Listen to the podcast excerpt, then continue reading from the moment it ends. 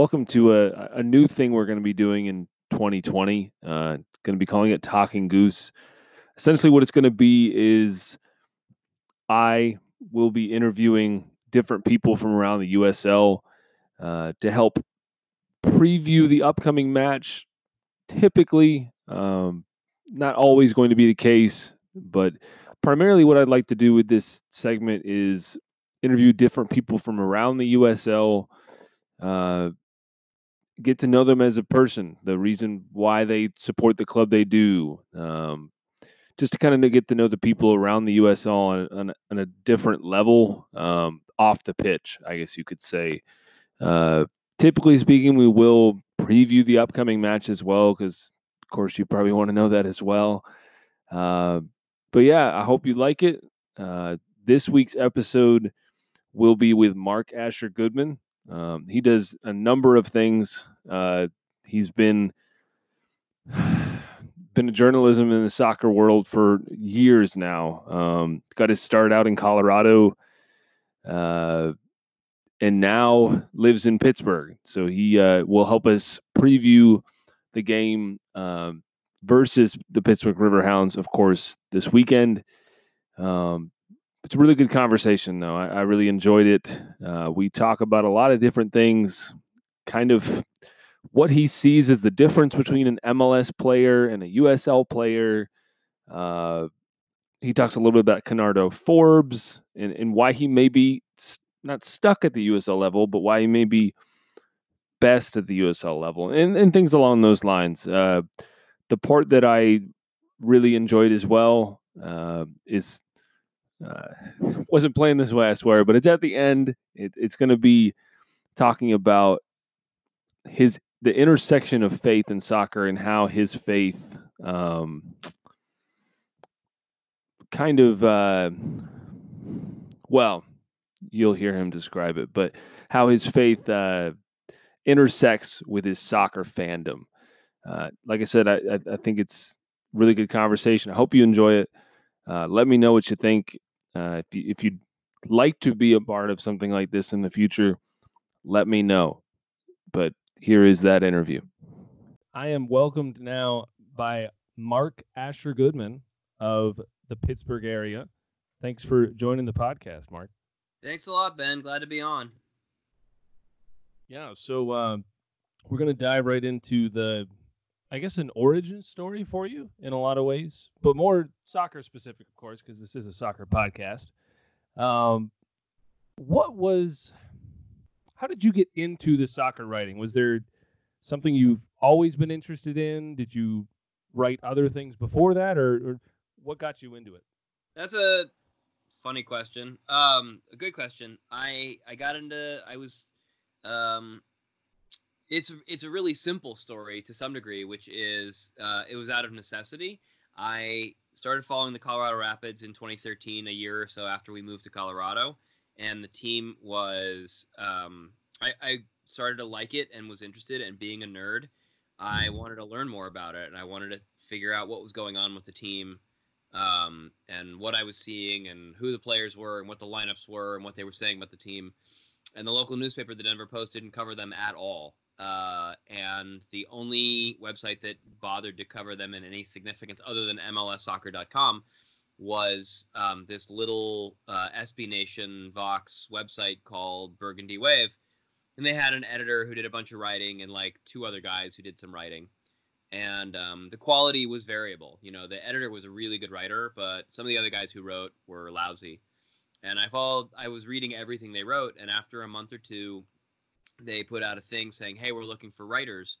And one of the things I noticed is they didn't really do much about tactics and they didn't do much about metrics. They didn't really look at advanced math, um, like expected goals at all. Uh, and I said, hey, let me let me take a shot. So I wrote something. They were like, great, you're hired. Why don't you do a Monday column? And I was like, great. And so I called the column Back Pass, and I wrote my kind of Monday morning quarterback post game reflections. Um, and you know, as a as a an actual working pulpit rabbi, um, and as the rabbi of a school, I did a I do a fair amount of writing, or I had done a fair amount of writing in my my work anyways, and most of it was kind of of the op-ed sermon variety, and so a, a Mhm. column on soccer is something like that. It's like an op-ed on on your team. So, anyways, um, I- you know, I was writing, and then uh, after a year or two, um, they the edit the editor changed. I became the assistant editor. They wound up kind of when they made the playoffs in uh, I think starting in 2015, I started to do interviews, and then in 2016, I got like a full-on media credential. Um, we hadn't. I don't think Burgundy Wave had ever really been invited or welcomed to have um, a media credential before then, because the previous uh, director of communications just didn't think blogs were were worthwhile. Um, So, um, so when the editors editorship changed hands, we started to get kind of invited to talk to the team, and I did a I did an interview with the um, the director of youth because nobody had ever even bothered to interview him ever in it like nobody had ever written about him. And i was like oh that's a great article. So i wrote it. It did a lot of uh did a lot of numbers. And then slowly i got like a press credential and then over time you know i mean by 2017 um 2016 i i traveled to seattle to cover the the the playoff game and everybody on the staff there was just really nice. They were all just really happy to have uh, two local reporters who traveled to cover the game um, and after that like you know i by 2017 2018 i was one of the longest tenured writers in in the press box i'd interviewed most of the players you know you go down and i mean you probably know this they know you they're comfortable with Yeah. you um, they they they know they know that you're going to be fair you know you're you may you you can you can walk that line between being a fan of the team which is okay to say as a modern journalist where it didn't used to be um, and you can also uh, be uh, fairly objective and say wow you guys stink. You've lost 10 games in a row. And and they they will you know i've had times when you know and this to finish the thought i've had times when I wrote something, and then the general manager called me like an hour after it published because he was concerned about some of the ways I was framing things, or he thought that I had gotten bad information, or he wanted to like reassure me that like the team was dealing with the problem, you know, stuff like that. So, Yeah. um, you know, it just kind of evolved over time. It was a very interesting thing, um, and it's become, you know, a really odd kind of sometimes paying hobby. I would say it started out as a fun hobby and then it turned into a th- i used to be a season ticket holder for years and then they were like hey you don't need to pay for tickets anymore you should just come to the game and write about it and i was like oh that's cool That's a And great then- idea, right? right and then it actually became freelance journalism for me where i was actually selling pieces occasionally to to outlets so that was kind of fun And how do you think that maybe soccer writers or the soccer writing, I don't know how to word this, but like how it's changed in your time in MLS and in general, maybe from your perspective?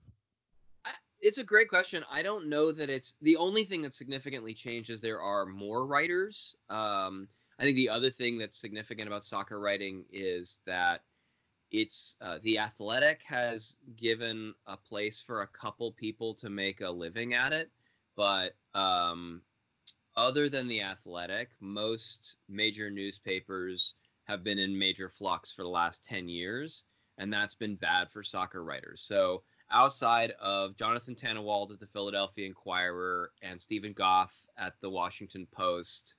Um, I'm trying to think if there's any uh, Kevin Baxter in Los Angeles who covers the Galaxy mostly and LAFC a little. I think that's it. I think that's it for major newspapers that have a full time dedicated MLS focused soccer journalist. Um, the New York Times has, I think, two or three soccer journalists, but they mostly cover everything or the European leagues. So um, it's not, I would say, it's not stable. It's slightly growing, and if you're willing to bang your head against the wall and take low-paid free, free freelance work, um, it's slowly expanding. But you know, it's part of the gig economy. You realistically have to have a second and or a third job in order to actually be a soccer writer. Yeah, so it's more of like a a passion project that um, happens to pay on the side. Is that kind of the way you would describe it in a lot of ways? Yeah, I mean, I think you know it's it's a it's not unlike soccer playing itself, where like you know if you're a pretty good player for your club, then maybe you get a sniff at like ODP or you know like a youth national call up, and then you know maybe you get you know maybe you get some attention when you're on your U17s, and then maybe you um, wind up on the top team in your academy setup, and then maybe from the academy you make it into the senior team and then maybe from the senior team you get into the starting 11 like it's but the winnowing down from you know a million kids who play soccer to like 30 guys who get signed on to play MLS the next year it's a massive winnowing down. And i think that's how it is in soccer writing too. You know brian Straus started out i think with like um either goal or like uh you know big big soccer america or one of those like cheesy websites from 20 or 15 years ago. Mm-hmm. and he's brian straus now and he writes you know he writes for um i think he's sports illustrated still. So um you know that's that's that's the kind of the dream that if you grind it out you'll eventually you could eventually potentially turn it into a career. I mean i think pablo maurer um, at the athletic is a great example that. Pablo's a wonderful writer. He's also a great photographer but he was also an auto mechanic while he was you know doing a lot of the the writing, and he he finally, finally, finally this last year was able to quit being an auto mechanic because he was writing full time. So that's the dream, but it only happens yeah. for like one in a hundred soccer writers, and I think that's okay. I mean, I think it's okay for me to be able to say to myself like, you know, I'm a rabbi. I I have my gig. Um, I'm pretty good at that. I'm working on some other things, but if I never become a full time professional soccer writer, I'll be a tiny bit sad, but not really. I mean, it's like it's like when you're a kid and you dream of being an astronaut and mm. it doesn't come true, and then you find out later on you're like, oh, they don't have a lot of astronauts. That's a pretty, that's a pretty pie in the sky thing. So yeah, and uh, to touch base on the the transition from when you did, and I, I imagine you do still heavily cover MLS and, and watch MLS and things of that nature. Um, but as you've transitioned to watching more USL and having a, a USL club in your backyard, how do you think the game is? What's your view on the game in the USL comparison to MLS? Like the gap and, and things of that nature, yeah. When I came at first, I thought that the gap was pretty small, and for individual mm. players, some of the skill level, like I think um, I'll, I'll quote the assistant GM of the Rapids, Fran Taylor, who I interviewed a couple years ago because he worked for Arsenal. And I asked basically the exact same question what's the difference between MLS and the Premier League? And he had a great comment, which, which I think works for MLS and USL as well. He said, at Arsenal, you're looking for perfect soccer players. You mm. know, guys who can do everything. They're fast, they're strong, they're physical, they're technical, they can head, they can pass, they have a left foot, they have a right foot, they defend. Like they get you have to be an absolutely perfect, nearly flawless soccer player to play English Premier League. And when you drop down to MLS, you're not looking for per- perfect soccer players. You're looking for guys who are really exceptional at three out of five or four out of six things. So hmm. for USL, it's very similar, but you're looking for guys who are exceptional at two out of six things or three out of six things yeah, or yeah. very, very good at four things, but you're never going to find a guy so I'll give you a great example from the Riverhounds, which is Kenardo Forbes. Kenardo Forbes, 31 years old this year, is one of the most tremendous passers I've seen in soccer. I mean, I've seen him do things with a soccer ball. Like I've seen him bend a cross in on the run from the right flank to the back post on a dime, as well as any player in Major League Soccer. He is just an exceptional, an exceptional passer. He's exceptionally clean on the ball. You cannot take the ball off him. But Kenardo is a step slower than he needs to be to play in Major League Soccer. I mean, he's Darlington Nagbe minus. You know, he's just yeah. not fast enough, not strong enough, not tall enough, and not good enough at shooting to play in MLS. But if Kenardo was five or ten percent better at a couple of those things, he'd be an MLS caliber player. And he's the best player on the Riverhounds, you know? Mm. Um, you know, um, there's other players that I could I could belabor this analogy for hours, but like there's other players on the Riverhounds who who match up exactly with this. Where and then there's the guys who are young and they're just they haven't been discovered yet. Who you know if they have one or two really good years in USL, maybe a team will be like, you know what, he does have all the things we need to bring him up. Um, but you know, and and there's four or five guys this year who were brought up, who we'll see. We'll see how they do. Yeah, and then one thing I'm curious on because it has the the players moving from USL to MLS has increased dramatically in this last off season. Um, what's your perspective on that? And do you see that that will maybe be a thing that will happen in the in the future more often, or what's your view on that movement?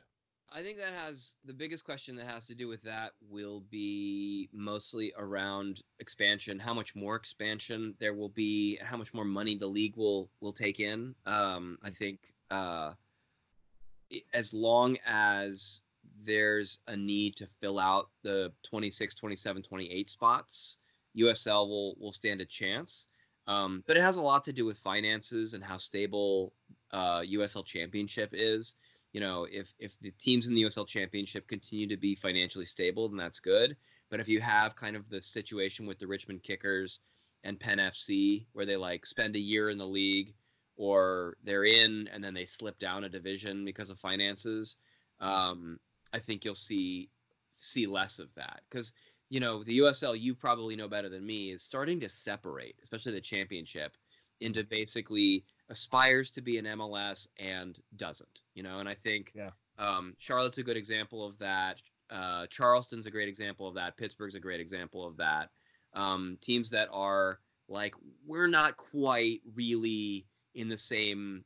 We're not spoken about in the same lofty ways as Nashville was last year or two years yeah. ago, or Louisville is right now, or Sacramento or Phoenix. All teams that are basically like we're banging on the door and we're coming in, you know? And so those teams are going to pick up guys like Daniel Rios who are going to go up, and teams like Pittsburgh are going to pick up, you know, maybe guys who, if they are just absolutely gangbusters, then they'll wind up in the league, and if they're if they're not, then they'll stay in Charleston. Yeah, I think that's a good at it. And then, what would you? What's been your how do you view the USL as far as the quality and what are things that you take from the game that may be different from what you're taking from an MLS type game or or the atmosphere, the whole situation around a USL club compared to an MLS club? Um, it's definitely more pure. Uh, I think one of the challenges of watching the Colorado Rapids is, you know, it's a corporate entity you know the Rapids in specific because they're part of the greater Kroenke Sports Entertainment um, rigmarole. Yeah. And so everything has kind of a homogenized corporate feel where there really is a central office that also produces materials on the Nuggets and the Avs. And so they have a marketing department and they have an advertising department and they have a sales department and everything is kind of focus tested and a little bit too squeaky clean and it it deadens the basics of fan culture a little bit. You know supporter culture doesn't feel it's there is organic supporter culture in colorado but it's kind of like muted by the corporate message and the and the slickness and they're trying to package it. They're trying really hard to package it um, while also staying you know neutrally profitable. And in pittsburgh it's like totally the opposite experience which is that Tuffy Schallenberg is the owner. I mean, he owns a mulch company and he owns a concrete company and he owns a and he's his he he grew up in uh you know his kids played soccer for the Connellsville you know local soccer club and he's a soccer fanatic. Like he's he loses money on soccer. He doesn't do it because he's trying to make money like Stan Kroenke he does it because he loves the game. Um and so that's great. And then I think also the the supporters group here um, is just deeply beloved. Like they they the I've never seen anything like it. You know, the owner and the supporters group are on each other's podcasts and are like on a first name basis. And yeah. you know, Stan Kroenke has only been to see a Rapids game once in ten years, whereas oh yeah, yeah, whereas Tuffy is on a first name basis with most of the supporters group. I mean, like that's just really neat and really special. So that kind of that kind of thing's really important. And then the same thing applies, I think, with the players. That the players here, Um, you know, the, the players are on a uh, most of the players who've been with the team more than two years are you know on a first name basis with most of the supporters group. It's just a Mm-hmm. really it it feels a lot better. You know, it feels a Yeah. lot a lot more uh organic, uh real, um, you know, uh like that they they play for they play for the badge more than the paycheck. And I think that that's really important. But that being said, like the paycheck isn't very good, so they have to do that. Yeah. there's a little maybe more uh maybe not passion, but there's more drive behind the play in, in some respects. Now, I'm curious has your exposure to the the organic side of things and and seeing how it's been it's being done in Pittsburgh compared to how it was done in Colorado, has that how has that changed your perspective on soccer and and just what it can do and things of that nature? Yeah, uh, it's it's interesting because I I also cut my teeth a little bit on soccer in Israel when I was living abroad, and so I've seen it from a semi-European take. Although Israel is semi-European and semi-Middle Eastern, um, uh, kind of hot-blooded, passionate Mediterranean in some respect. Um, and I've seen I was a fan of a first division team in Israel, and I've been a fan of a second division team in Israel. So. Mm. Um, they're they're kind of similar in just the the kind of the degree of passion and the degree of rickety brokenness uh, that the teams have to exhibit in order to kind of get things get things over. So um, I'll say that there are some nice amenities to being in an MLS stadium um, that are that are really slick. I mean, I think you know I've covered LAFC a little because I grew up in Los Angeles. I go home and when I'm home in Los Angeles visiting my family, I usually try and take in an LAFC game.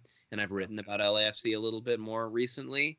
Um, and the amenities they have are like are just off off the chain. I mean, it's just it's a it's it's very high end and it feels extremely you feel extremely privileged to be around that club and you can understand that they're attracting a certain caliber of of fan who wants a certain game day experience that you're not going to get in Charleston or in Pittsburgh. And I think that that's a, a bridge that they're trying to, a gap that they're trying to bridge here in Pittsburgh, where you can have a fancy or or at least a, a decent uh, upper level quality experience, um, and also get good good soccer in in Pittsburgh. But I think the the hominess of Pittsburgh is is really appreciated, and I think I wrote an article this week about improvements I'd like to see at River at the Riverhound Stadium at Highmark.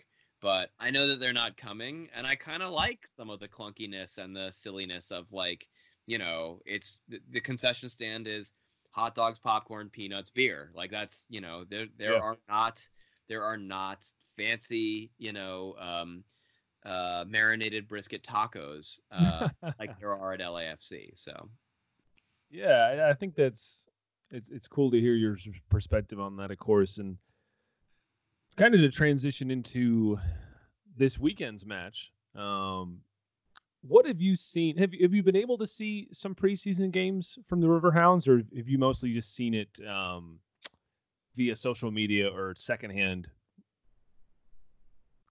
they they've picked the worst possible times to have preseason games. They have them midday on Saturday when I'm still at synagogue because usually I like to go to the night games on Saturday.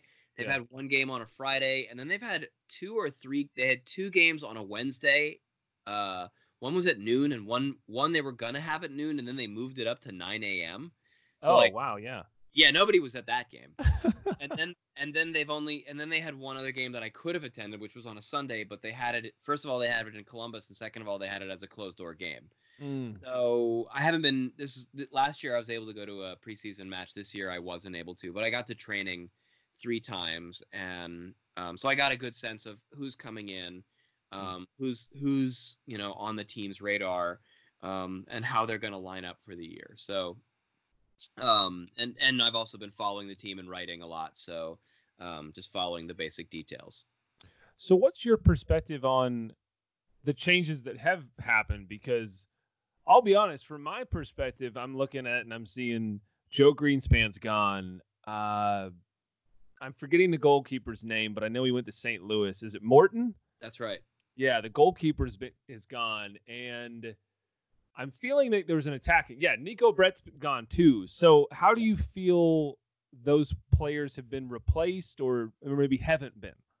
Well, I'll give your listeners the inside scoop a little bit, so because it, it goes to Bob Lilley and some of the challenges of Bob Lilley. So Bob Lilley is an extremely driven, extremely passionate coach who really wants to win and pushes his players really hard. And I think he can be really tough on the players. Um, and that may have contributed to the departure of five players in the offseason. Mm-hmm. My sense is that the club wanted to re-sign the the following players. You mentioned a couple of them, but Neco Brett, Tobi Adewole, Joe Greenspan, Mohamed Dabo, and Kyle Morton. Um, and some of them probably were like, I can make more money somewhere else, and some of them were like, I think I've had enough of working for Bob Lilley. Uh, yeah. I need a break, and, mm. and that's that's my editorial comment. But my sense is, from having covered the team for two years, that like Bob is great because if you're a new if you're a new player and you want to win, he'll push you really hard. But Bob is tough because he'll push you really hard, and yeah. he's never going to let up. If you make a mistake, he's going to let you know, and um, you have to be, you know, you have to be pretty flawless to to play for him. So it, I think that that gets exhausting. Um, so I think that's that's a challenge. So um, a, a couple of the conventional wisdom is always bet on Bob. That Bob Lilley has never had in I think 22 seasons at any level a losing season. Not mm-hmm. once has Bob Lilley had a losing season. Wow. Uh, not in arena soccer, not with the the Rhino Hound, not with the Rhinos. Nobody. Like he he doesn't lose games. So betting on on them to finish below mid table is a stupid bet. You you mm-hmm. you're losing your money.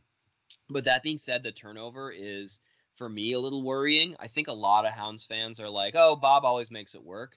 But I, I personally think that Tobi Adewole and Joe Greenspan as center backs were two of the best in the league, especially Joe Greenspan. I don't think it gets a lot better than Joe, but I'm a little biased because I covered him in Colorado also. So mm, I forget uh, about that. Yeah.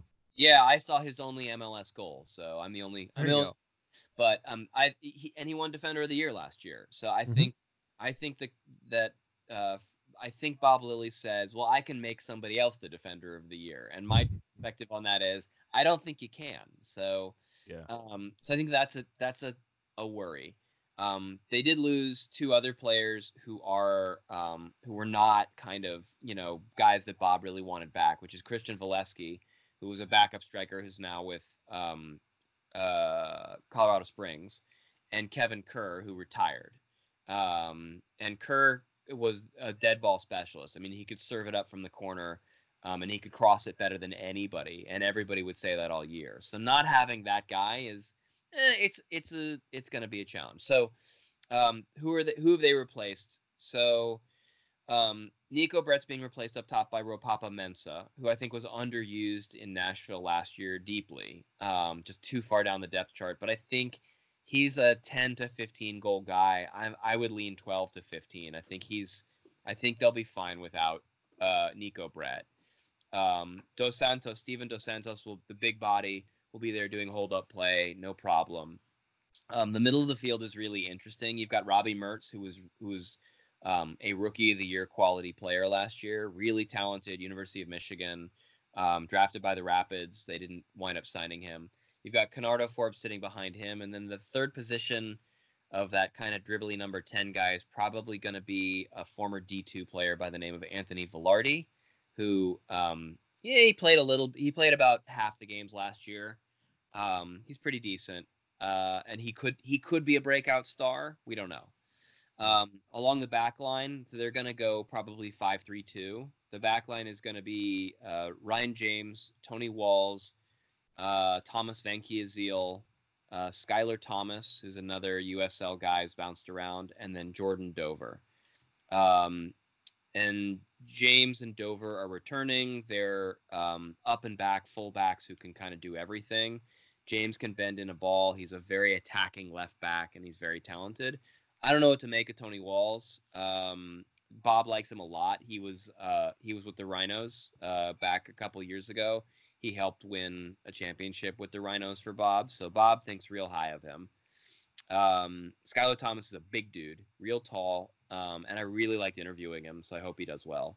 Yeah. Uh, and then Tommy Vancaeyezeele is a really interesting player because he's used as a center back, but he's really a defensive mid. So they kind of use him as the kind of he kind of drops into the line when they go five at the back when they're when they're compressing and they're they're playing deep, and then he'll kind of move up the field and bring the ball out and connect to the midfield. So it's a really good formation, and Tommy really knows how to do it. It took him like a year to learn the position, but now he's as good as it gets. And that formation just, you know, they'll they'll trot out two or three different formations on paper every year. They'll trot out a five-three-two. They'll trot out a uh uh sometimes it'll look three-four-three on paper and sometimes it'll look like a 4-4-2. It's always the same formation no matter what.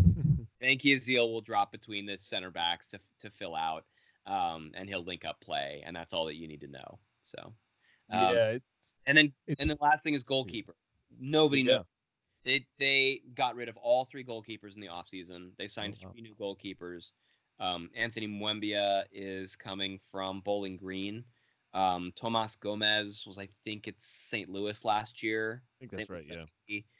and Danny Vitello was, I think, the third uh, keeper for Nashville or Louisville, one of the two. He didn't play a minute, or he played like one minute. So, um, so that's who they're they've got at goalkeeper. Bob's been running through goalkeepers like crazy since I came here. He doesn't hold on to a Yeah. starting goalkeeper for a year. He he's just real tough on him, but also. So I have, and I also have no idea who's going to start on uh, on Saturday. It could be any one of those three guys. Yeah, it's it's funny because it's I heard a little while ago, and I can't remember if I've told you or if you've seen it in passing, but uh, Tommy Vancaeyezeele was on trial for us for a little while before he signed for the, the River Hounds. So every time I see him play for y'all, I'm like, oh, that would have been nice. That, that would have been pretty good. Um, and I think he would have fit really well in our, our our scheme or strategy or whatever you want to call it. But uh, he kind of does everything you need him to do. I mean, he's Yeah. he's defensively fairly solid. Um, he's not a wide ranging guy. He's not he's not a bullish defensive midfielder who's charging around the field and slide tackling. He's kind of crafty. He sits in space. He sits in spots really nicely. He positions himself really well, and he's tidy on the ball and he brings it out well. And those are those are really good, really good traits to have. The bulldog that we had was uh, Mohamed Dabo. And so that's a slight worry that we don't have a guy who charges around creating havoc anymore. Mm. Um, and that might be a problem. Yeah, I think it will be.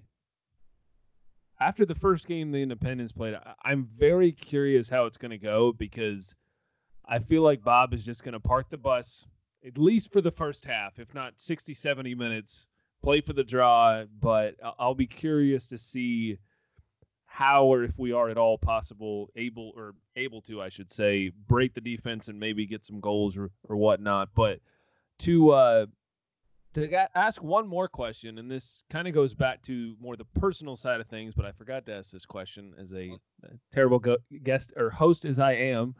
But uh, I'm really curious your perspective, um, being a rabbi of the Jewish faith, how that influences you as a soccer fan, if at all. Well, it certainly does in the sense that, like, I think there's a lot of aspects to it. Um, there's a there's a million ways I can answer this question, but you know, your podcast only has so much tape before it runs out. That's true, yeah. the simplest answer is that um, I have more kindness and patience than your average soccer fan. I think your average soccer fan is highly competitive, um, and it's a life or death struggle for them. And the opposing team is the enemy, and the refs are always screwing them. Um, and part of the role of the supporter is to badger and abuse the opposing team to un, to no end until at some point you know you it gets you a competitive advantage and like none of that really works for me obviously. So um that's one aspect of it. Um another sense is just kind of i guess a sense of perspective. I was like this i've always been like this though. I used to um, be a baseball fan, and you know there was a sense uh, with baseball like a fan would get really upset like why can't this guy pitch? or you know what's going on? and why is our why is our bullpen bullpen blowing it every night? and and it was like dude you've been watching for a week. Take the long view. Chill out. You Mm. know it, it takes time to develop these things. and i think that level of patience is also something that comes with being part of a 4000 year old tradition that like first of all it's not life or death. And second of all you don't always get to the mountaintop um, immediately. You know you have to wander to be real almost cliche you have to wander the desert for 40 years sometimes Yeah. before you see the promised land. And like um, and suffering is a value and struggle is to be appreciated. Um, and these are all human beings. So i think that's another thing is that like you know i don't i don't ever feel like i think that's one of the challenges as a writer for me as a writer as a rabbi and as a person who covers who is a fan of my team you know it's very hard for me to write negative things about players unless Mm. they are really disappointing um and um you know i i remember last year um i got a call from the manager the general manager of the rapids and we were kind of running down players and he was giving me some inside stuff. He the this is this is not on this is on the record off the record on the record in the sense that so uh Pádraig Smith of the Rapids would call me up and we would have a long conversation and somewhere in the middle of the conversation he would say by the way all of this is off the record. And I would be like damn it! Um I had three phone calls like that where I could use absolutely nothing yeah. uh, or I would say at the end, like, all right, I'm going to turn on the tape and you talk for three minutes about things that you can say on the record. But he would tell me things like, so and so had a bad year because he was going through a divorce. And it would change the way I would think about that person and Yeah. the way I would write about them. Or he would say, you know, you're right. So and so may not be the best player on our team, but the guy gives 110% in practice and he'll run through a brick wall for you. And that's why he's a really valuable member of our team and those kinds of things like shifted the way I wrote about those players.